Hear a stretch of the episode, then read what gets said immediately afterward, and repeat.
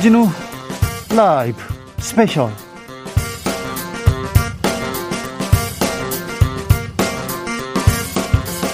(2022년 4월 30일) 토요일입니다. 안녕하십니까. 주진우입니다. 토요일 이 시간은 일주일 동안 가장 중요한 일들 정리해드리는 그런 시간입니다.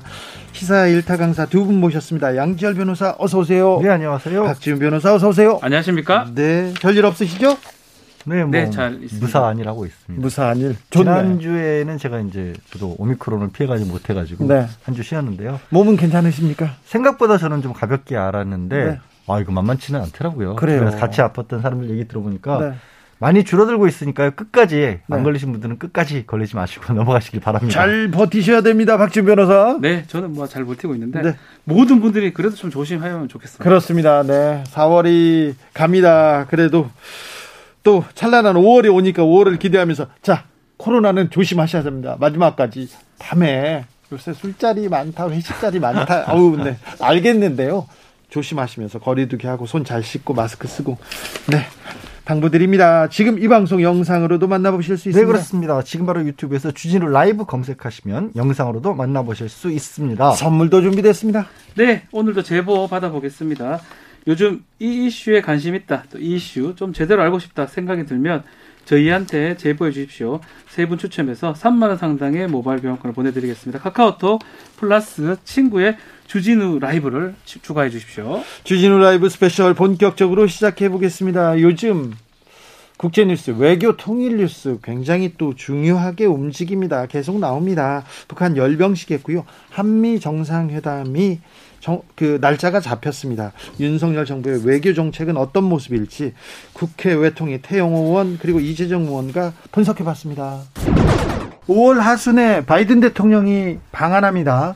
항상 미국 대통령이 오면 뭐 정상회담 매우 중요하고요. 그다, 그러다음에 DMZ에 가서 또 망원경 한번 봐야죠. 잠바 입고. 그리고 또한 한국하고 미국 그리고 북한하고 미국 관계도 이렇게 또 다시 그 짜질 것으로 보입니다. 어떻게 어떤 일이 벌어질까요, 태영 의원님? 그 지금 일단 지난 열병식에서 이제 김정은이가 핵 선제 사용이라는 말을 했습니다. 네, 매우 대단히- 세게 했죠. 네, 가- 대단히 세게 했습니다. 지난 시기도 물론 비슷한 말을 했지만은 그런데 지금 이제 우리가 타이밍을 놓고 보면 대한민국에서는 곧 정권 교체 얘기가 일어나고 또 5월 21일 바이든 대통령이 오고 하기 때문에 이럴 때 대단히 센 네. 이런 발언들을 먼저 선제적으로 하고 지어 핵실험 가능성까지 다 내비치면서 향후 일어날 남북 관계와 또 북한과 미국과의 관계에서 먼저 선제적으로 기선을 제압해 버리는 이런 전략적 의도가 깔려 있다 이렇게 봅니다. 핵 실험을 하지는 않겠죠. 그거는 앞에다 두고. 아, 지금 현재 상태는 북한 김정은의 발언만 보면 모든 가능성을 다 열어놓고 있, 있습니다. 어떻게 보세요? 네, 일단 발언 자체를 그렇게 단순하게 해석할 건 아닌 것 같고요. 핵 개발하면서 사실은 억지력 때문에 개발하지만 어, 나는 전쟁을 원하지 않고 억지력 때문에 개발한다는 얘기만 계속 주구장창 할 수가 없거든요.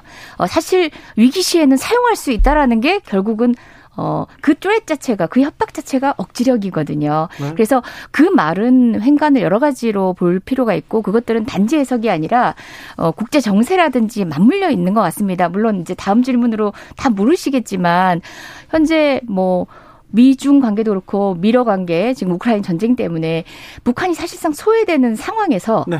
김정은 입장에서는 존재감을 드러낼 수밖에 없습니다. 왜냐하면 그렇죠. 남북 관계가 중요한 게 아니라 어, 북미 관계가 중요한 거거든요. 근데 존재감 확실히 줄었어요. 음. 미사일을 계속 쏘고 ICBM 막 쏘는데 관심을 안 줘요. 거기에. 미국의 예. 모든 정책에서 우선순위가 아닌 거죠. 거기 하나 또 있어요.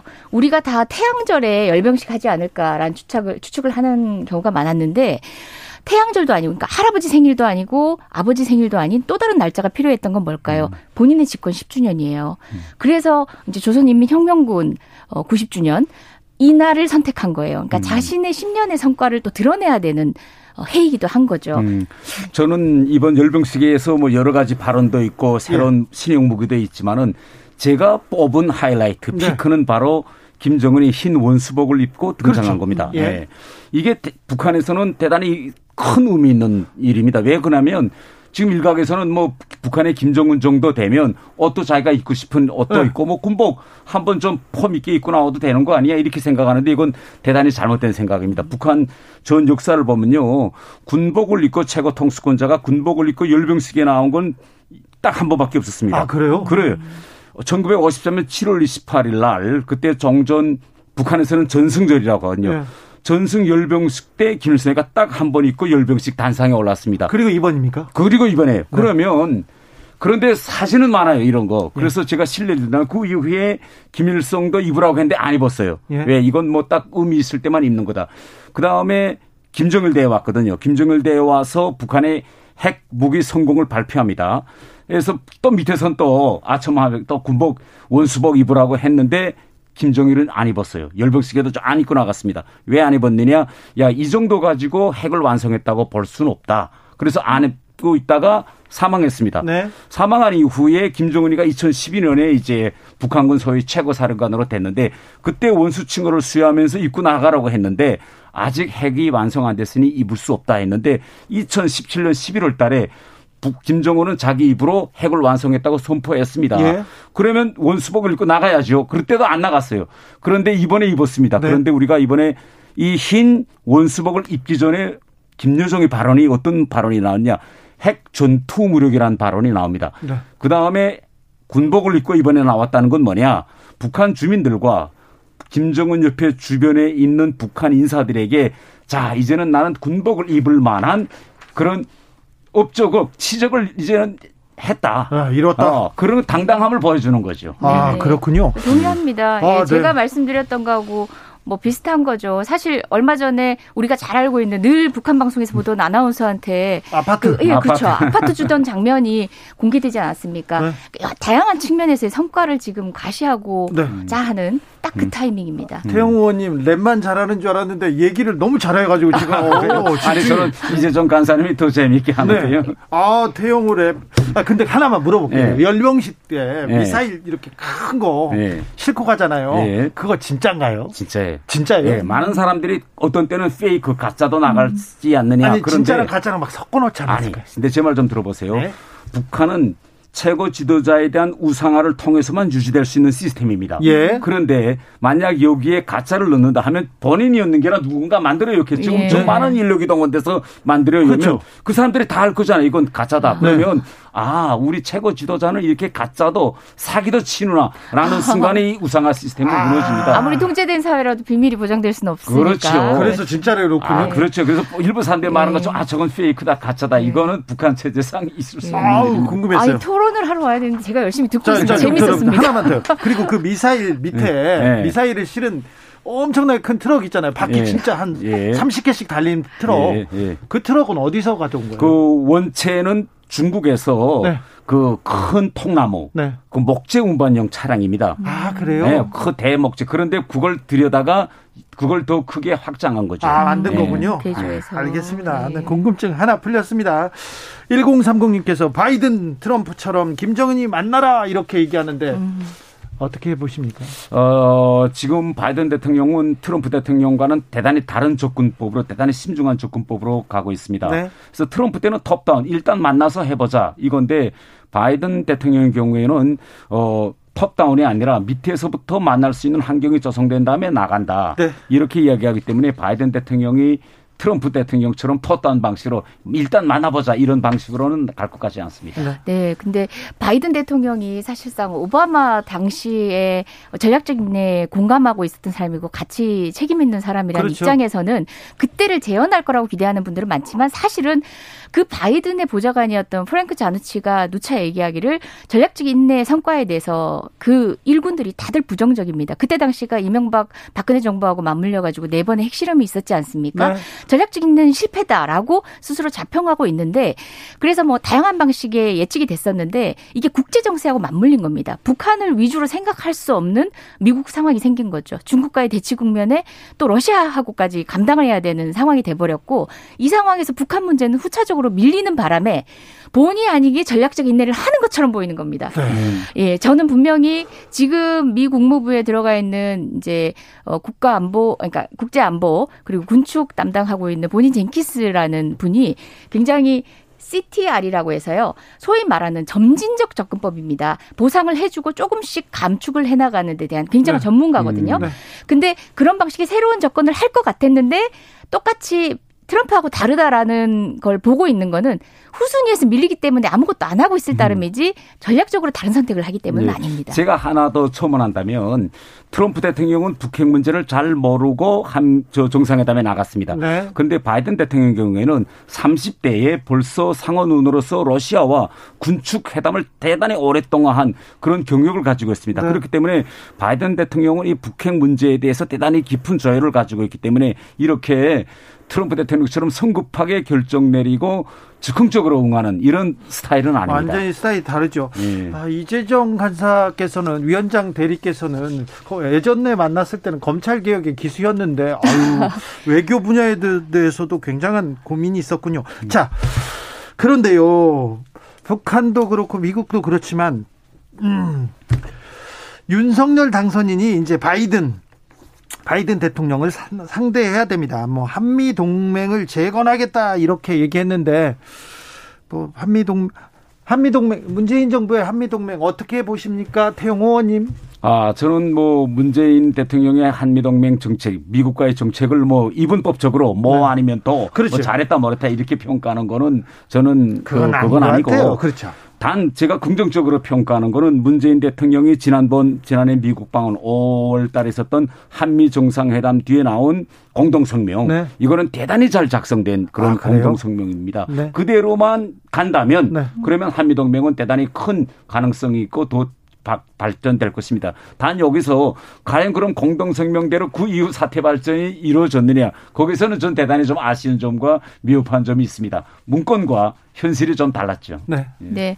그 통상 이제 군사안보 동맹, 안보 동맹이었다가 경제 동맹으로까지 어 결국 공고히 했다라는 게 문재인 정부의 성과다라고도 하지만 사실은 어 미국과의 관계가 발전될 수밖에 없는 어떤 전 세계적인 상황이 그랬습니다. 그런데 지금 자금은 역사적으로 지금 후퇴하고 있는 상황인 거죠. 나토 힘 약했던 나토가 우크라이나 전쟁을 계기로 해서 러시아를 어, 상대로 한 또 다른 동맹이 만들어지고 있고 또 중국이라는 또 다른 미국의 어, 적 아닌 적이 생기면서 인태 전략이 또 만들어지고 있고 근데 사실상 미국은 이미 예전에 경찰 국가로서의 전 세계 패권 국가에서 스스로 힘이 약해져 가지고 어 자신과의 동맹을 끊임없이 확인하려고 하고 그 모양 자체가 사실은 스스로의 힘이 약해졌다는 것을 계속 알고 인지하기 때문에 또 다른 도약을 시도하는 겁니다. 근데 하나의 그냥 그 한미동맹이라는 철학만을 가지고 응하면 안 되는 게요. 세계 질서에서 지금 러시아하고 중국하고 동시에 싸울 수 있느냐라는 게 미국 자국 내에서도 굉장히 문제 제기를 많이 하고 있다고 합니다. 우리 아들의 피를 중국 위에, 위해서 흘릴 수 있다가 더 많대요.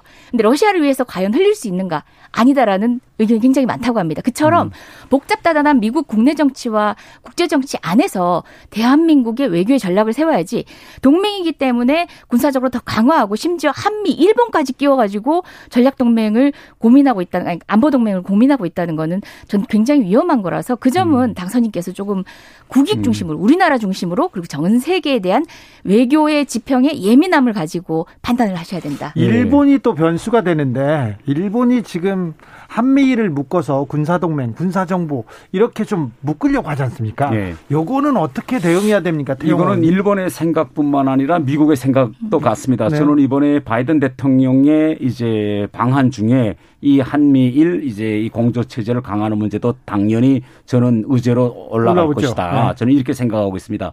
단 이제 방금 이제 이야기한 것 중에서 이제 한미 동맹의 핵심은 그러니까 핵심 이제 이익이 있고 그 다음에 포괄적으로 발전될 그런 향후 방향이 있는데 한미 동맹의 핵심은 여전히 안보입니다. 네. 예, 우리 대한민국의 안보를 지키기 위한 게 한미 동맹의 핵심인데 지난 시기 지난 어 5년 동안에 가장 중요한 이 안보 동맹 문제가 대단히 많이 이제 미흡하고 좀 약화된 측면이 있습니다. 신뢰를 구체적으로 들면 이제 한미 연합 훈련이라든가 그래서 윤석열 정부가 앞으로 해야 될 첫 번째 우선순위는 포괄적인 한미 동맹 중에서 핵심 사항인 이 한미 연합 훈련이라든가 안보 태세 완비라든가 이런 측면에 더, 더 저는 방점을 찍어야 한다 이렇게 생각합니다. 주진우 라이브. 우크라이나 전쟁 때문에 한반도 뉴스가 조금 밀려 있긴 하지만 5월에는 좀 달라질 것으로 보입니다. 우크라이나 전쟁 얘기가 일단 일단락이 좀 되고요. 음. 또 바이든 미국 대통령은 이제 방한을 하지 않습니까? 네. 거기에 맞물려서 또 윤석열 당선인이 지금 이제 선거 기간에 상당히 어찌 보면 북한에 대해서 강한 어떤 쏟아냈어요. 얘기를 했기 때문에 거기에 좀 주목을 뭐 세계의 이목이 좀 쏠리지 않을까 싶습니다. 네. 일단 21일 날 바이든 대통령이 지금 옵니다. 뭐 오는데 이제 전 좀 생각해야 될 부분이 결국 또 그 얘기가 됩니다. 영빈관을 네. 쓰지 않을 것 같거든요. 네. 국립중앙박물관 얘기도 있고요. 근데 미국 대통령이 움직이는데 경호라든지 보안이라든지 이런 것 때문에 일반 장소에서 하기가 만만치가 않습니다. 아마 제 기억에 각 박물관이나 하든 다른 호텔에 했던 적은 없었던 것 같거든요. 이제 연애 얘기가 계속 나올 것 같아요. 아 저는 왜 그러냐면 네. 뭐 지금 신라 호텔 얘기도 나오고 뭐 하지만 결국 정상이나 특히 외국 정상입니다. 부- 미국의 정상 과연 어떻게 얘기할지 다른 나라도 마찬가지예요. 올 때마다 그 얘기 계속 나올 것 같아요. 사실 지금 박 변호사 얘기를 꺼냈으니까 그 동선 같은 것들이 기본적으로 보안이나 이런 것 때문에 굉장히 꼼꼼하게 그렇죠. 따져지거든요. 정확히 어디에서 차가 서고 내리고 타고 심지어 차 문은 누가 열어주고 이런 것까지 다 시나리오를 매우. 정해놓은 상황에서 진행이 됐던 것들이 음. 이제 외교 관례인데 그걸 완전히 새롭게 짜야 되는 상황이기 그러니까요. 때문에 제가 알기로는 지금 외교부 직원들 거의 밤잠을 설치고 있는 걸로 알고 있습니다. 그러니까 우리가 예전 같으면 그 내용 정상회담의 내용을 주목했다면 네. 앞으로는요 네. 당분간은 어디서 뭘 먹고 어떻게 만날지 네. 내용보다는 장소라든지 시간이라든지 그 방식에 대해서 좀 주목할 부분이 있지 않을까 생각이 듭니다. 아, 윤석열 당선인과 바이든 대통령의 케미도 중요할 거고요. 그리고 또 김정은 위원장이 어떻게 반응하는지 그렇죠. 아, 크게 한 번 또 사고를 치든지 도발을 하든지 이런 것도 걱정이 되고요. 정상회담 이후에 있었던 이뭐 풀어야 될 과제 걱정입니다. 그리고 윤석열 당선인이 외교 무대에 첫 선을 보이는 거지 그렇죠. 않습니까? 네. 근데 좀 약간 어 이미 조금 실수라고 해야 될까? 제가 보기엔 좀 부적절했던 부분들이 좀 있었어요. 그러니까 성김 지금 외교 그 북한 아, 미국의 네. 차관 복급이거든요. 아, 사실 이게 뭐 그런 사람 만날 수도 있지 만날 수 있습니다. 근데 무슨 말씀을 드리고 싶냐면 이게 외교라고 하는 부분이 특히나 격식을 굉장히 강하게 따지기 때문에 만남을 공개적으로 하고 뭐 보도자료를 내고 하는 정도의 만남이 되려면 그에 맞는 격들을 맞춰서 해야 되거든요. 그러니까 차관이면 차관인 거고 대통령이면 대통령이고 이렇게 가야 되는 겁니다. 근데 덜컥 차관보가 왔는데 그냥 대통령 당선인이 정말 뭐 1대1 만남 비슷하게 만나서 뭐 같이 기념사진 같이 찍기 공개되고 이러는 바람에 만나지 말라는 얘기가 아니, 아니다. 그러니까 정보를 얻기 위해서 필요한 재원이기 때문에 어떻게 보면 비공개 회동 같은 걸 갖는 것들이 맞는데 이게 무슨 외교 행사처럼 그 만남을 가져버렸단 말이에요. 그러고 공개한 부분도 그렇고요. 그렇죠. 그리고 어디에서 만났는지 정진석 의원의 집이라고 했는데 아니, 성김이라는 분이 이름이 성 아, 김씨죠. 성이 김씨죠. 한국 태생이긴 김- 하지만 네. 미국 사람입니다. 그냥 미국 사 미국의 이익을 위해서 움직이는 사람이에요. 그, 그 만남이 공개되고 그 만날, 지금 격 얘기했는데 외교에서는 격이 생명입니다. 사실 격을 못 지키면 안 갑니다. 좀, 부, 좀, 좀 가, 가, 강하게 말하면. 네, 우리나라의 국가 원수입니다. 원수예요. 그래서 좀 그 어깨에 어떤 무게가 지금 쥐어졌는지 좀 알아야 되는데 저는 아 좀 윤석열 당선인의 그입 외교적 수사가 필요할 때 뭐 좀 신중하고 네. 이건 주위에서 챙겨줬어야 되는 네, 거거든요. 좀- 주위에서 저는 왜 그렇게 행동을 했는지가 정말 이해가 안 가요. 참 외교에 대해서는 걱정이 좀 많다 이런 얘기가 계속 나오고 있는데 그건 국민의 우려일 뿐이다 이렇게 좀 불식시켜 주셨으면 하는 바람이 네, 있습니다. 그럼요. 어우 좀 부탁드릴게요. 그런데 아무튼 네, 좀 자존심 상했어요. 그러니까. 미국의 차관 보호 이렇게 굳이 그렇게 할 이유가 없었잖아요, 사실. 알겠습니다. 그리고 일본 대사 두 번이나 만나고 음. 이것도 좀 그렇습니다. 자 외교 문제는 잘해주리라고요. 저희 저희가 또 좀 간절히 바래 보고요. 네 다음 주제로 가겠습니다. 인사청문회가 드디어 5월에는 열릴까요? 4월 인사청문회는 파행 거듭하다가 한덕수 총리 후보자 청문회가 연기되면서 다른 장관들 후보자 청문회, 청문회도 다 뭐 열리지 못했어요. 그런데 음, 여기에 또 민주당에서는 조국의 강이 또 등장했습니다. 아, 청년 정치들과 함께 해석해봤습니다. 인사청문회 어떻게 보고 계십니까? 김용태 최고. 네, 다행히 다음 주 월하죠. 5월 2, 3일 날 한덕수 국무총리 후보자에 대한 인사청문회가 여야가 합의가 되어서 네. 어, 다행으로 생각하고 있고요. 다행히 당연히 열려야죠. 예, 예. 왜냐면 어, 임명동 의안이 온 뒤로 20일 안에 국회는 어, 인사청문회를 통해서 어떤 역할을 해야 되기 때문에 네. 예, 우리가 준수하는 국회법을 준수해야 될 것 같고요. 네. 그리고, 그리고 제가 한 가지 안타까운 점을 좀 드리면 월요일까지 최고위원회 때 확인한 결과 민주당이 한덕수 총리 후보자에 대해서 자료 제출 요구를 한 1,090건을 했더라고요. 네. 근데 이게 저희가 과거에 문재인 정권의 총리 후보자들하고 비교를 해봤더니 어 이낙연 당시 총리께서는 350여 건, 300건. 예. 네. 그다음에 저 김부겸 총리께서는 250여 건 정도 했고 사실 거기서도 그렇게 많은 자료 제출하지 않으셨어요. 근데 이번에 너무 과도한 걸 제출하시고 또 말도 안 되는 터무니 예를 들면은 1900 어, 70년대 사무관 시절부터 봉급 내역이라든지 아니면 본인들 어, 돌아가신 지 어, 오래되신 부모님 그 총리 후보자 부모님에 대한 어떤 제가 전 시간에 말씀하십시오. 민주당이 과도하게 자료 네. 제출하는 거는 야단쳤어요. 잘못했다 이렇게 얘기했어요. 그렇잖아요. 아니 40년 전 그리고 막 70년 전 자료를 어떻게 가져와요? 근데 뭐 이제 좀 부적절한 자료 요구가 일부 있었는지 네. 모르겠지만 네. 사실은 그건 그 그건 항상 있어요. 항상 있어요. 그거. 김현장에서 일하면서 어떤. 업무를 네. 했는지 네. 그리고 이제 그때 국외 출장을 했는데 그때 여비 내역이라든지 이런 것들은 사실 충분히 제출할 수 뭐그 있었던 내용 관련해서 같은데 김현장 고문료로 그렇죠. 받은 거에 대해서는 명확히 어떤 얘기해야죠. 역할을 하셨는지에 대해서는 검증을 받으실 필요가 있고요. 예. 다만 그 제출 그렇지. 과정에서 영업 비밀에 해당되는 부분은 제외하고 좀 네. 나머지 부분은 좀 성실하게 제출하는 게 맞죠. 예, 예. 네. 김용태 최고는 뭐 정호영 보건복지부 장관 물러나라 계속 얘기하고 또또 쓴소 리도 합니다. 그런데 뭐, 예, 예. 정호영 후보 말고 다른 분은 괜찮습니까? 일단 정호영 장관 후보자 제가 뭐 당정에 쓴소리하는 게 계속 마음이 편치 않는데요. 네. 어쨌든 정호영 후보장 장관 후보자의 문제는 이해충돌 의혹에 있어서 이게 굉장히 젊은 층의 공정에 대한 상식에 대한 어떤 굉장히 높은 기준선을 요구하는 건데 이것을 충족하지 못하는 부분에 있어서 저는 좀 사퇴해야 되는 것 맞다고 생각합니다. 그런데 뭐 사퇴하시거나 임명 처리를 처리를 하지 않을까요? 그런데 정호영 후보가 다른 후보자가 받을 비판이나 비판을 검증을 다 받고 있기 때문에 쭉 이렇게 끌고 가려는 그런 작전 아닐까요? 아니 뭐 전혀 그렇지 않습니다. 그렇지 않고요. 예. 저희는 최고위원들 뭐 지금 저뿐만이 아니라 윤영석 최고위원이나 아니면 정명 최고위원 다 방송에서 사퇴를 하는 것이 맞다고 아, 의견을 그래요? 밝히셨더라고요. 예. 네. 아, 저는 그 말씀하신 대로 정영 후보자 되게 문제가 많다고 생각해요. 그러니까 지금 뭐 예를 들면 자녀의 입시 그리고 병력 관련한 것도 있고 장학금도 사실 그 장학금이 되게 받기 어려운 장학금인데 사실 그것도 이제 계속 의혹을 제기하고 들여다보면 문제가 조금이라도 있다고 하면 아주 큰 논란이 될 것 같고요. 저는 김인철 후보자 관련한 이야기를 좀 드리고 싶은데 예. 교육부 장관 후보자세요. 네. 근데 외대 총장을 하면서 사실은 사회이사를 겸직했거든요. 보통 네. 근데 총장을 하면서 사회이사를 겸직하는 경우는 거의 없다고 하더라고요. 그런 부분이 사실 이해충돌 관련한 조금 문제가 있을 수 있고 또 구체적으로는 자신이 주주인 회사에 기숙사 관련한 용역을 체결했어요. 저는 이 부분 아주 문제가 될 거라고 봅니다.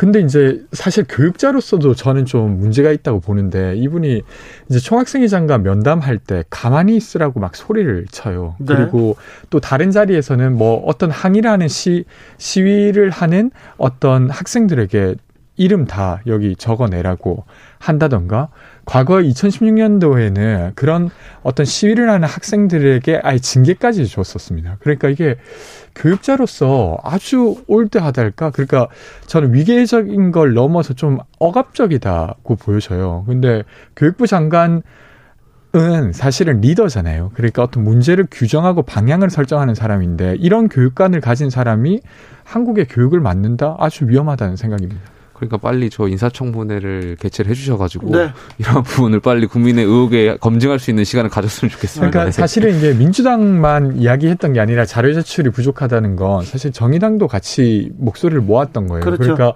자료 제출이 일부 좀 미비했던 것이겠죠. 게다가 특히나 이제 국회에서 다른 이제 후보자, 장관 후보자의 경우야 뭐 그 채택을 보고서 채택을 안 하더라도 임명 강행할 수 있지만 사실 국무총리는 아니지 않습니까? 그러면 충분히 좀 더 성실히 했어야 되는 부분 같습니다. 네. 김인철 후보자의 온 가족이 풀브라이트 장학금을 받았더라고요. 부인도 받았더라고요. 아, 요 부분은 조금 놀랐구나. 굉장히 좀 꼼꼼하시구나 그런 생각도 했습니다. 조성빈님께서 과거 얘기해봐야 내 부족함을 메우기 위한 것이고 전 정권보다 다르다는 것을 행동과 결과로 보여주면 되는 겁니다. 반박보다는 할 말 없도록 보여주세요. 이런 의견도 좋습니다. 음, 인수위 때 아, 인수위가 아니라 이제 청문회가 열리면 이렇게 시작되겠죠.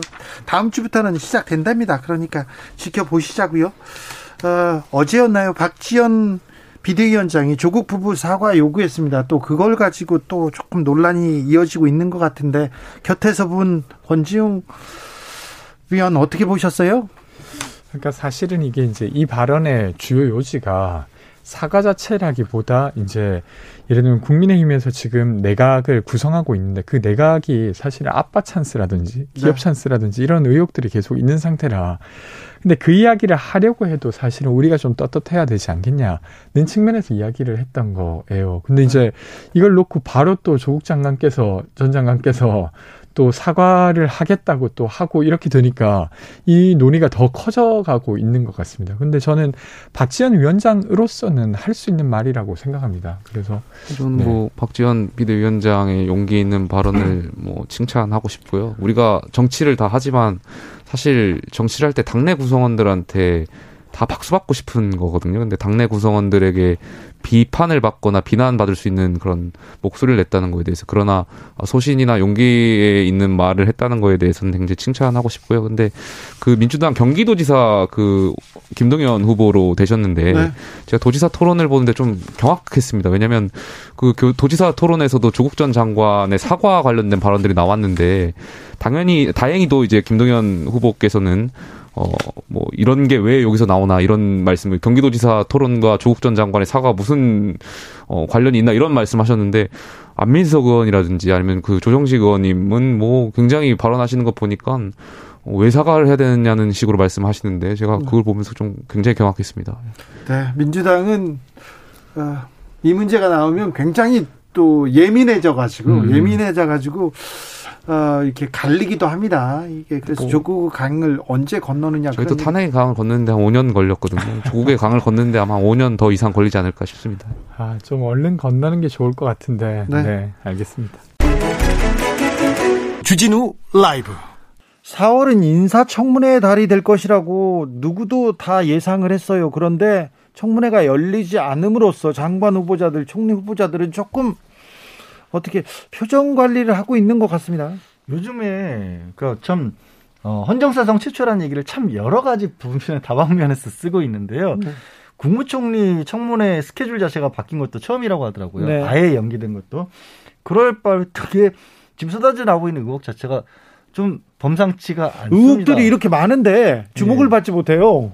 청문회가 안 열려서. 청문회가 안 열려서 그렇기도 하고 이걸 뭐 어떻게 봐야 될지 모르겠는데 각각의 장관 후보자들 내지는 총리 후보자들에게 쏟아지는 의혹들이 많다 보니까 좀 묻히는 그런 상황이 그렇죠. 있어요. 의혹이 의혹을 덮고 의혹을 예. 덮고 다른 의혹을 덮고. 뭐가 해결돼서가 아니라 어, 이 사람 보려고 하면 이 사람은 이게 나오고 이 사람 보려고 하면 이 사람 이게 나오고 막 이름도 헷갈리고 그리고 또 이제 다른 뉴스들 이번 주에는 이제 검찰 수사권 조정과 네. 관련된 뉴스도 많이 쏟아져 나오다 보니까 묻힌 면도 있고 하여튼 적어도 다음 주는 되게 시끄러울 것 같습니다. 아마 민주당 입장에서는 이제 19명입니다. 총리 포함해서 8명 정도를 이제 아주 흠결, 하자가 크다라고 지금 얘기를 하고 있는 상황인데 저는 8명보다 더 될 것 같기도 해요. 하자라고 얘기하는데 그 네. 음, 의혹이 결코 작잖아요. 그리고 제일 중요한 거는 사실 총리 후보자입니다. 총리 같은 경우는 헌법상 국회 인준이 필요한 상황이고요. 지금 이제 원래 접수 시부터 20일 안에 처리를 하든가 청문회를 해야 됩니다. 그 법은 지금 위반이 된 상황이고요. 5월 초에 지금 하기로 했는데 그때도 할 수 있을지는 좀 지켜봐야 돼요. 왜냐하면 자료 자체가 거의 내고 있지 않다고 하거든요. 국민의힘하고 민주당하고 좀 대립되는 양상이긴 한데 어쨌든 간에 자료가 원하는 만큼 나오지 않는 것 같습니다. 그러다 보니까 정의당이나 민주당 입장에서는 파행 얘기를 하고 있는 것 같고 좀 봐야 될 것 같고 일단 한덕수 총리가 인준이 되지 않으면 나머지 장관들도 또 문제가 되거든요. 헌법상 국무총리가 국무위원을 제청해야 되- 되도록 돼 있기 때문에 여러 가지 지금 좀 이상한 우리가 상상할 수 없는 우리 헌정 초유 얘기를 하고 있는데 그런 일들이 지금 이루어지고 있는 상황으로 보입니다. 사실 의혹들이 쏟아지는데 쏟아지는데 좀 분산되는 느낌이 있어요. 지금 검찰 개혁 그리고 다른 이슈에 묻혀가지고 지금 우리나라를 이끌고 갈 장관들을 세우는 거지 않습니까? 매우 중요한 뉴스인데 중요한 사건인데 왜 이렇게 관심이 관심을 받지 못하는 거죠? 그러게요. 굉장히 답답한 상황입니다. 사실 대통령 취임식이 9일입니다. 네. 근데 새 정부가 출범을 하는데 정부가 구성이 안 된 거예요. 대통령 사실은. 옆에 장관들이 쫙 있어야 될 거 아니에요. 그러니까 그래야 각각 뭐 부처에서 무슨 일이 돌아가고 있고 그다음에 앞으로 국정을 어떻게 운영할 것이고 해야 되는데 그 장관들을 이런 사람들을 장관으로 쓰겠습니다라고 제청해 줄 총리조차도 불확실한 상황이 돼 버렸거든요. 그래서 사실 이런 부분은 정치적으로 봐서 국가적으로 봤을 때도 혹시라도 이제 정리가 돼야 될 분들이 분들이 있다라면 빨리 좀 정리를 하고 네. 새로 인사를 하든지 네. 해야 되는데 이게 뭐 언론에서 관심은 또 민주당에서 참 그 검찰 그 개혁안 가지고 다투는 바람에 또 그걸 또 야당에서는 이게 뭐 국민투표 이런 얘기도 꺼내고 이러는 바람에 전부 그쪽으로 뉴스가 쏠려 있는 것 같아요. 뉴스를 이제 좀 이동시킨 가능성도 있다고 봅니다. 저는 국민투표가 그래서 뉴스를 분산시키기 위한 그런 좀 실제로 어, 비책 아닌가 생각해요. 국민투표가 아이디어 정도고 법적으로는 불가능하잖아요. 가능성이 없습니다. 네. 그럼에도 불구하고 자꾸 얘기를 하는 거는 일단은 청문회를 통해서 사실은 청문회 를 통해서 나쁜 점도 있지만 이 인사 메시지도 보여주면서 뭐 훈훈한 것도 보여줄 수 있는 거거든요. 근데 그렇죠. 이번 청문회는 인사는 보면 대부분 지금 흠집이 날 가능성이 매우 높아 보여요. 너무 많아요. 너무 많아요. 의혹들이. 정호영 후보자가 앞에서 크게 막고 있기 때문에 뒤에 안 드러나는데 아이고. 다도 다들 다 다른 사람들도 네. 깨알 같이 많습니다. 교육부총리, 그렇습니다. 문체부 장관 뭐 하나하나가 뭐 국토교통부 장관 후보자도 그렇고요. 네. 뭐 법무부 장관 후보자 등등 너무 많기 때문에 인사청문회 얘기가 안 나오기를 아마 국민의힘이나 당선자 측에서는 바라는 것 같아요. 바라는데 지금 민주당이 그러면 그 전략에 지금 민주당 입장에서도 이 법안 통과에 좀 사활을 걸다, 걸고 있었던 상황이다 보니까 생각보다는 이게 뉴스가 조금 인사청문회가 덜 나오는 상황이 아닌가 네. 그리고 보입니다. 좀 뭐랄까 좀 희한한 상황이긴 한데 네. 이제 윤석열 당선인에 대해서도 그 윤 당선인에 대한 지지보다는 현 정권에 대한 부- 비판이 대, 대선 때도 많았다. 그렇죠. 그렇기 때문에 기대감 자체가 그렇게 높지 않았다라는 네. 얘기들 많이 했잖아요. 네. 그게 희한하게 여기까지 이어져 버리는 것 같아요. 그러니까 사실 박근혜 정부 때랑 비교를 하더라도 지금 아까 잠깐 얘기를 하긴- 했습니다만 한덕수 총리 후보자 같은 경우 한 20억 원 받았다고 하잖아요. 네. 법인에서 그 네. 김현장에서 비슷한 안대- 총리 후보자가 안대희. 대법관 네. 대법관이었는데 16억 원 16억 을 받았어요. 받았어요. 바로 낙마했거든요. 네. 낙마했어요. 그리고 얼마 전에 이제 언론에서 통해서 보도된 게 아 이거 좀 일본에 대해서 너무 우호적인 거 아니냐라고 박보균. 박보균 문체부 음. 지금 장관 후보자. 친일 발언. 근데 같은 언론사 출신인 문창극 네. 국장 같은 경우 본인의 교회에서 비슷한 얘기 한마디 해서 또 그게 알려지면 또 바로. 낙마했어요. 오히려 네. 수위는 더 문창극 후보자가 낮았어요. 그러니까요. 근데 별로 언론에서 떠들지도 않아요. 아 그래서 이제 그게 안, 안 떠드는 건 아니에요. 그 잣대라는 건 계속 존재하고 남아있죠. 있습니다. 남아 있죠. 더더군다나 이제 조국 전 장관이라는 잣대가 있어요. 네. 아빠 찬스라든지 네. 부모 찬스라든지 그 잣대들이 뭐 생각보다 법률적 부- 뭐 위법 부분 이거보다 이런 잣대들 공정의 잣대, 아빠 찬스 잣대. 그게 원래 더 중요합니다. 가장 무섭습니다. 이 감정선을 딱 건드리는 거. 예컨대 이제 지금 김인철 후보자 같은 풀브라이트 장학금을 전 가족이 다 받았어요. 부인도 받았어요. 이게 누가 납득을 할 수 있겠습니까? 이런 부분들이 법에 위반될 수는 없지, 뭐 않을 수 있겠지만 국민들이 납득하기 어려운 상황이고 다만 이거는 언론에 아니면 크게 부과가 아니, 안 되는 건 다른 것 때문에 지금 아직 감춰지는 상황이라고 보입니다. 일부러 감춰놨나? 아니, 좀 따져주세요. 곧 왜? 나올 것 같아요. 나오- 네. 아니 이게 어차피 5월 3일 정도면 검찰 개혁은 종료가 됩니다. 어, 그래서 사실 청와대에서 나오는 반응을 보면 국회에서 본회의에서 의결되는 즉시 오후에라도 국무회의 열어서 바로 처- 통과를 하겠다라고 지금 나오고 있기 때문에 그게 끝나면 청문회 그렇죠. 본격적으로 시작된 거랑 맞아 떨어져요. 네. 다음 주는 아마 청문회에서 나온 얘기들로 시끄러지지 않을까 싶어요. 네. 그럼 다음 주에는 어, 자 검찰 개혁 얘기는 들어가고 네. 어, 그다음에 청문회가 열리고 자, 다음 주 청문회 줍니다. 청문회 네, 주. 청문회가 주가 네. 될까요?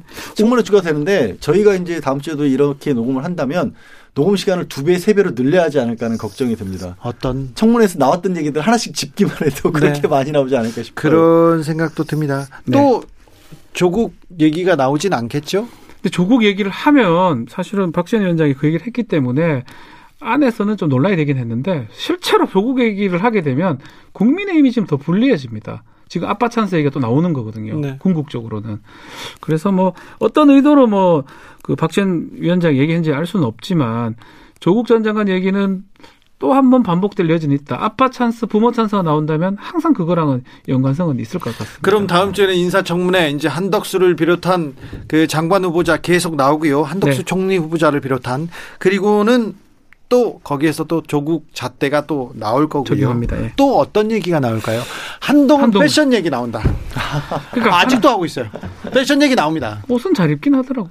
그래요? 제 개인적 생각인지 몰라도. 잘 입 이게 벌써 저는 딱히 잘 입는다 못 입는다는 생각 자체가 아예 안 아, 들었는데 그렇습니까? 박지훈 변호사도 언론에 물든 거예요. 그렇죠. 물든 거예요. 자, 제가 근데 잘못됐습니까? 저 패션 아니, 업계 개인적 느낌입니다. 잘못한 게 제가, 아니라 제가. 패션 예. 저기 업계 사람들하고 좀 친해요. 아. 왜 그런지는 잘 모르겠어요. 기자님 또 패셔니스트잖아요. 아니요, 저는 아닌데 정치인들 중에 누가 저 옷을 제일 잘 입느냐, 지금 인수위에서 누가 제일 잘 입느냐, 누구 나오는지 아세요? 누굽니까? 전문가들 첫 번째 손가락에 장재원 나옵니다. 음. 장지원 의원이 비싼 옷 입는 건 알겠어요. 자, 그 얘기는 나중에 제가 자세히 설명해 드릴. 테니까 아무튼 그러니까 패션 전문가들이 딱 보기에 한동훈은 아니에요. 그리고는 다른 얘기를 하는데 네. 네. 어, 자, 한동훈 법무부 장관 후보자 얘기도 계속 나오겠죠. 다음 주 일면입니다. 제가 일면 나오- 한동훈 법무부 장관 아, 후보자입니다. 일면? 예, 일면입니다. 왜냐하면 검찰 개혁안이 통과가 통과되고요. 되면 네. 예. 반드시 한동훈 법무장관 후보자 같이 나올 수밖에 없거든요. 앞으로 계속해서 주목을 받을 수밖에 없습니다. 나오고 바로 다음에 법무부 장관 청문회가 있습니다. 네. 네. 그래서 한동 김건희 아 죄송해요. 더 이상 안 하려고 안 하고요. 안 하려고요. 네. 알겠습니다. 안 한동훈 하겠습니다. 법무부장. 자 다음 주 일면 한번 어, 지목해 주십시오, 양절 변호사님. 아 저요. 저도 한두 제가 한동훈 얘기를 꺼냈는데. 그래요? 그럼 한동훈으로 합시다. 한동훈 네. 맞아요. 네. 네. 어, 패셔니스타라고 진짜 평가받는 사람은 한동훈 그 후보자가 아니니까 이제 그 기사는 좀 접어주십시오. 언론한테 좀 부탁드리겠습니다. 네. 알겠어요. 네. 양지열 변호사, 박지훈 변호사, 감사합니다. 네 고맙습니다. 고맙습니다. 여러분께서는 지금 주진우 라이브 스페셜을 듣고 계십니다. 주진우 라이브 스페셜.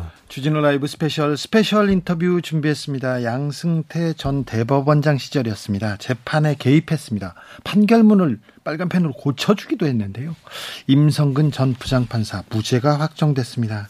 아, 사법개혁을 외치던 전직 판사는 작은 도둑은 때려잡고 큰 도둑은 봐준다 이렇게 비판했는데요.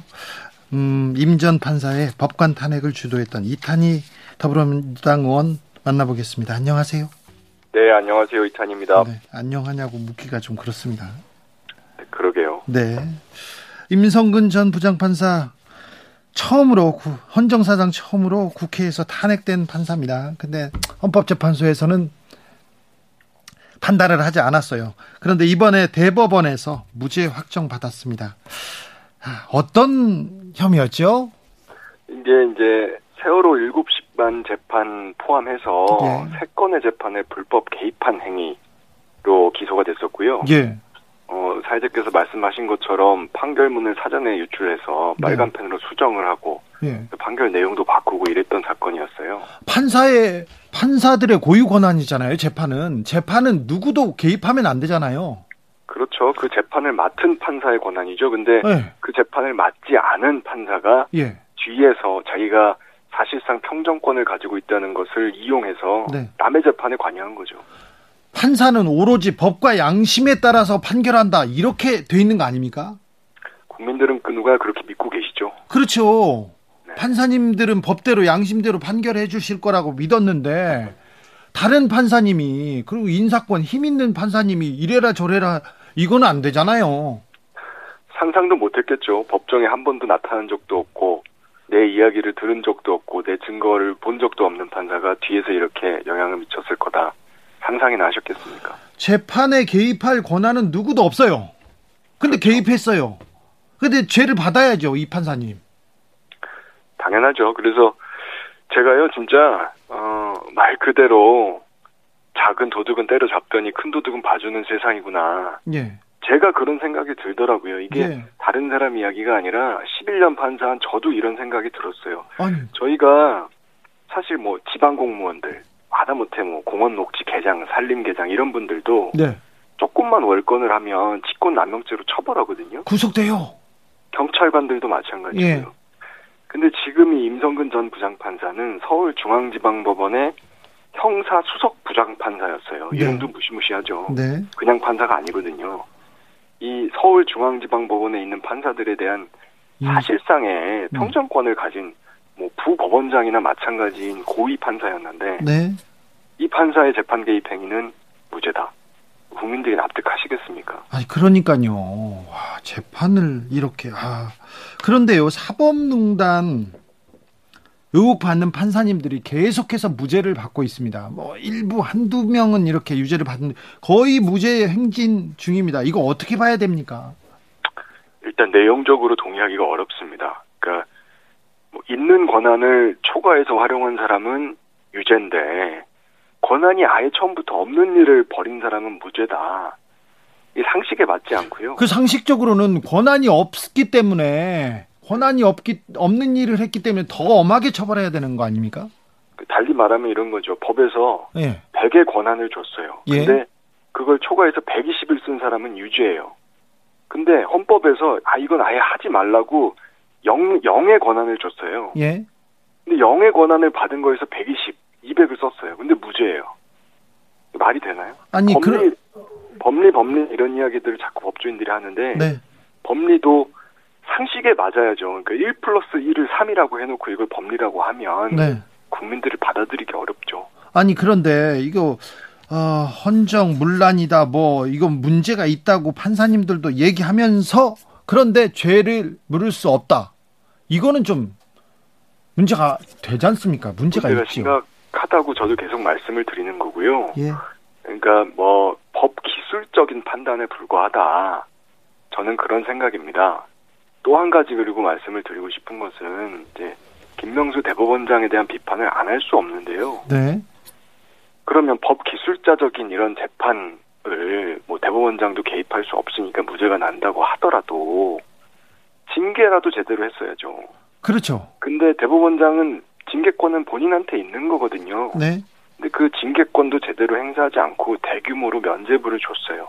아이고. 그래서 뭘 위해서 대법원장이 되었는가 네. 이해가 가지 않습니다. 아, 네. 이건 상식에서 조금 벗어나는 것 같습니다. 판결에 대해서는 판결은 존중하고 판결은 믿고 따라야 된다고 배웠으나 좀 이해가 되지 않습니다. 아, 그런데 의원님, 우리나라 네네. 사법 신뢰도가 OECD 조사 대상국에서 최하위 수준이라면서요? 제가 수치를 불러드릴게요. 네. 2015년도 OECD 자료상으로는 42개국 중에 39위고요. 예. 2019년도 자료 중에서는 37개국 가운데 37위입니다. 아이고. 작년에 나온 2021년 자료는 44개국 가운데 42위예요. 아, 꼴찌 수준이네요. 최하위 수준이고요. 네. 대한민국이 이제 공식적으로 우리가 유엔의 선진국으로 인정받지 않았습니까? 네. 선진국 중에서 이런 수치를 가지고 있는 나라 대한민국뿐입니다. 네. 아무튼 사법농단 판사 특별히 죄질이 나빴던 임성근 전 부장판사 국회에서 탄핵됐습니다. 국민의 이름으로 탄핵됐는데 헌재에서 판단을 내리지 않고 법원에서도 죄를 물을 수 없습니다. 그러면 이제 이 판사에 대한 처벌 불가능하지 않습니까? 일단 실정법상으로는 물 건너간 거죠. 네. 그런데 국민들께서는 반드시 기억하실 거라고 저는 생각을 하고요. 역사의 기록에 남기기 위한 활동은 저라도 이어가겠습니다. 네. 임상 임성근 전 부장판사 그리고 사법농단 판사님들 지금 재판이 질질 끌 어, 늘어나고 있는데 나올 때마다 이름 불러가지고 우리는 기억하도록 하겠습니다. 그런데 임성근 부장판사 변호사 사무실이 그렇게 잘 된답니다. 네. 전관예우가 그렇게 세, 세다고 합니다. 아, 저 의원님, 네네. 어, 검찰 개혁은 생각대로 지금 이, 그 진행되고 있습니까? 지금 뭐 국회 상황이 하루하루 바뀌고 있으니까요. 네. 지켜보고 계시면 되겠습니다. 그렇습니다. 저도 뭐 민주당의 일원으로서 의원들하고 같이 논의하면서 네. 참여하고 있습니다. 그렇다면 검찰 개혁 말고 사법 개혁도 잘 진행되고 있습니까? 법원 개혁은요, 솔직히 개점 휴업 상태입니다. 저도 뭐 제가 이제 법사위에 못 들어갔으니까 뭐 동료 의원들 탓할 생각은 없는데요. 이 주무부서가 법사위잖아요. 네.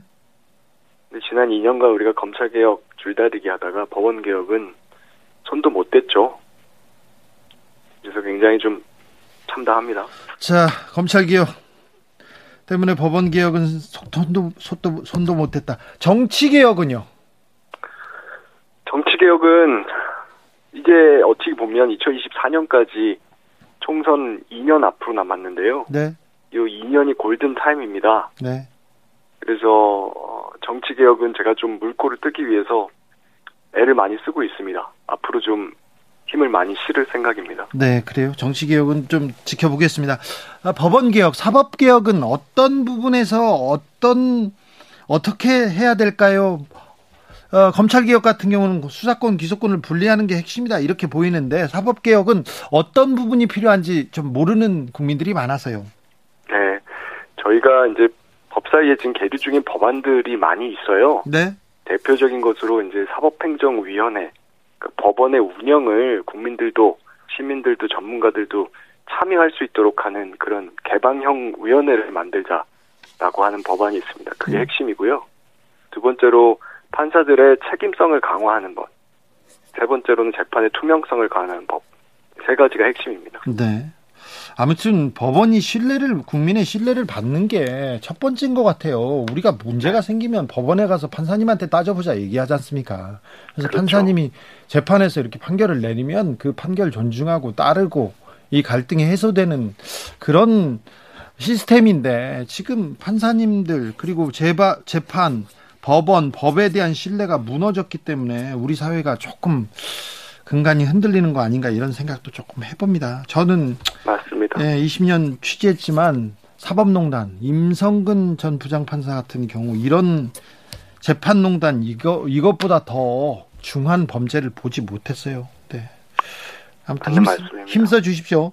정치 개혁도 좀 몇 발짝 나갔으면 좋겠어요. 선거 전에는 정치 개혁 하겠다 다 얘기했는데 지금 어떻게 된 겁니까? 어떤 부분부터 고쳐 고쳐 네. 나가야 됩니까? 지금 뭐 사실 선거 끝나고 나서 정치개혁 얘기가 쏙 들어갔다 네. 어, 이런 평들도 있는데요. 네, 안 들리잖아요. 쏙 들어가지 않도록 좀 미꾸라지 꼬리를 꽉 잡고 있다. 네. 이렇게 보시면 될 것 같아요. 아무튼 그러면 미꾸라지 꼴인 거라고 얘기하시는 거 보면 쉽지 않는 건 같습니다. 자, 어떤 부분입니까? 일단은 저희가 대선 때 약속했던 정치 교체, 세력 교체 약속이 있잖아요. 네. 당론 책책도 돼 있는 부분입니다. 요거를 대선 결과와 관계없이 실행하자 예. 약속을 했으니까 예. 약속 지키자 지켜야죠. 운동을 하고 있고요. 예. 첫 번째 게 이제 양당제를 극복하기 위해서 기초의원 2인 선거구 폐지법이라는 게 있었습니다. 예. 그 기초의원 선거 때 국민들의 선택권이 사실상 없고 양 당이 임명하는 형태로 기초의원 선거가 치러주는 게 2인 선거구거든요. 네. 요 폐지법 통과시키자 저희가 농성을 지난달에 진행을 해서 민주당 의원 총 93명 정도까지 참여를 했고요. 또 뭐 정의당 이윤주 의원은 단식도 하기도 했고요. 그래서 미흡하게나마 기초의원 2인 선거구 폐지 이거는 11개 지역 시범 실시하는 것으로 일단 네. 결론을 지었고요. 네. 앞으로 이제 2년 동안 해야 될 일은 대통령 결선 투표제, 대통령 중임제, 그다음에 국회의원 비례대표제 이런 것들을 도입하기 위해서 개헌 특위, 정치개혁 특위 구성해서 그 안에서 이제 법들을 처리해 나가는 것이 필요합니다. 네. 어, 이번에는 믿어도 될까요? 이런 또 의견도 있습니다. 민주당이 정치 개혁 하겠다고 다른 개혁 하겠다고 했는데 뭘 했니? 이렇게 묻는 사람들도 많아요. 어, 저는요, 네. 좀 건방지게 들릴지 모르겠지만, 이 부분은 제가 책임지고 할 테니까요. 저를 보고 좀 믿어달라고 말씀드리고 싶습니다. 네. 알겠습니다. 대선 끝나고 나서도, 네. 이거 안 될 거라고 많이 생각하셨는데, 이인 선거구 폐지. 대선 끝났으니까 안 될 거라고 사람들이 얘기하죠. 그랬죠. 그런데, 어쨌든 11개 지역 시범 실시라도 이끌어내지 않았습니까, 저희가? 네. 네, 계속해서 이렇게 미꾸라지 꼬리 꽉 잡고, 네. 하나씩 하나씩 결과를 만들어 보겠습니다. 네. 지켜봐 주십시오. 정치개혁, 사법개혁, 그리고 다른 민생개혁도 지금 잘 하고 있는 거죠. 해 나가야죠 이제. 네. 그리고 다른 개혁 얘기는 하나도 안 들립니다. 검찰 개혁 얘기 말고는요. 네. 이게 사실 우리 지지자들께서 이런 생각하실 것 같아요. 개혁이 왜 이렇게 어려운가? 네. 그렇죠. 근데 이제 여러 가지 이유가 있지만 저는 이제 개혁을 하기 위해서는 우리가 다수파 연합이라고 하는 거를 유지를 해야 되거든요. 건물도 토대가 튼튼해야 위로 이렇게 높게 치고 올라갈 수 있지 않습니까? 네. 그 토대가 되는 것이 이제 정치 개혁입니다. 기존에는 이제 촛불 연합이라고 하는 굳건한 토대가 있었고 1,700만의 촛불 시민들이 저희를 지지해 주셨었는데요. 그래서 우리가 국정 지지율 80%도 가지고 있었던 것이고요. 네. 그런데 어쨌거나 이런 토대가 많이 소진이 됐어요. 예. 이 토대를 다시 복구하는 게 필요합니다. 그래야지 그 토대 위에서 여러 가지 개혁 과제들 추진할 수 있거든요. 이제 촛불 시민들처럼 80% 90%에서 힘을 몰아주고 180석 몰아주고 그런 토대는 좀 생각하기 어려울 것 같은데요. 저는 시간은 걸리겠지만 네. 다시 복구해 나가야 된다고 생각합니다. 그 길밖에 없다고 생각해요. 제가 이제 이야기하는 네. 뭐 다당제 연합 정치, 세대 간의 통합 정치, 뭐 개혁과 민생의 통합 이게 다 그 토대를 결국 다시 복구해 나가자라는 취지인 거거든요. 아니, 국민들이 그게 다 정치 개혁이고요. 국민들이 말하지 않습니까? 선거 때. 야, 네. 촛불 개혁의 힘으로 촛불의 힘으로 이렇게 도와줬는데 니네들 뭐 했니? 민주당 뭐 했니? 이렇게 얘기하고 있지 않습니까? 맞는 말씀입니다. 그래서 저희 민주당이 반성해야 되는 것이고요. 네. 저희가 정치 개혁을 다시 앞장서서 네. 저희 스스로 기득권을 버리면서 국민의 신뢰를 회복해서 그 개혁을 이루기 위한 토대를 복구하는 방법 예. 그 방법밖에 없다고 생각하고요. 예. 그래서 저는 정치 개혁이 민주당의 유일한 살 길이다. 이게 민주당의 미래다라고 계속 외치는 겁니다. 네. 자, 그, 힘들겠지만 네. 네. 이 길을 가야 됩니다. 그럼요. 개혁의 길을 가야죠. 정치 개혁이 민주당의 살 길이다. 토대를 복구해야 된다. 그렇게 외치는 사람이 이탄이 말고 많이 있습니까? 다른 사람들은 다 검찰 개혁만 외치지 않습니까? 늘어날 겁니다. 늘어날까요? 반드시 늘어납니다. 네. 믿어보겠습니다. 이탄이를 믿어보겠습니다. 믿어주십시오. 네. 음, 4월 어떠셨어요, 의원님? 힘들었죠. 힘들었습니까? 5월, 6월, 7월 앞으로 더 힘들 것 같은데요. 네. 그래도 앞만 보고 가겠습니다. 네, 알겠습니다. 힘을 내 주십시오. 고맙습니다. 지금까지 이탄희 더불어민주당 의원이었습니다. 주진우 라이브 스페셜은 여기서 인사드리겠습니다. 요즘 이 이슈에 관심 있다. 이 이슈 좀 제대로 알아보고 싶다. 이렇게 생각된다면 저희한테 보내주십시오. 그러면 저희가 자세히 설명해 드립니다. 그리고 세 분 추첨해서 3만원 상당의 모바일 교환권도 바로, 바로 보내드리겠습니다. 저는 다음 주 월요일 오후 5시 5분에 돌아옵니다. 지금까지 주진우였습니다.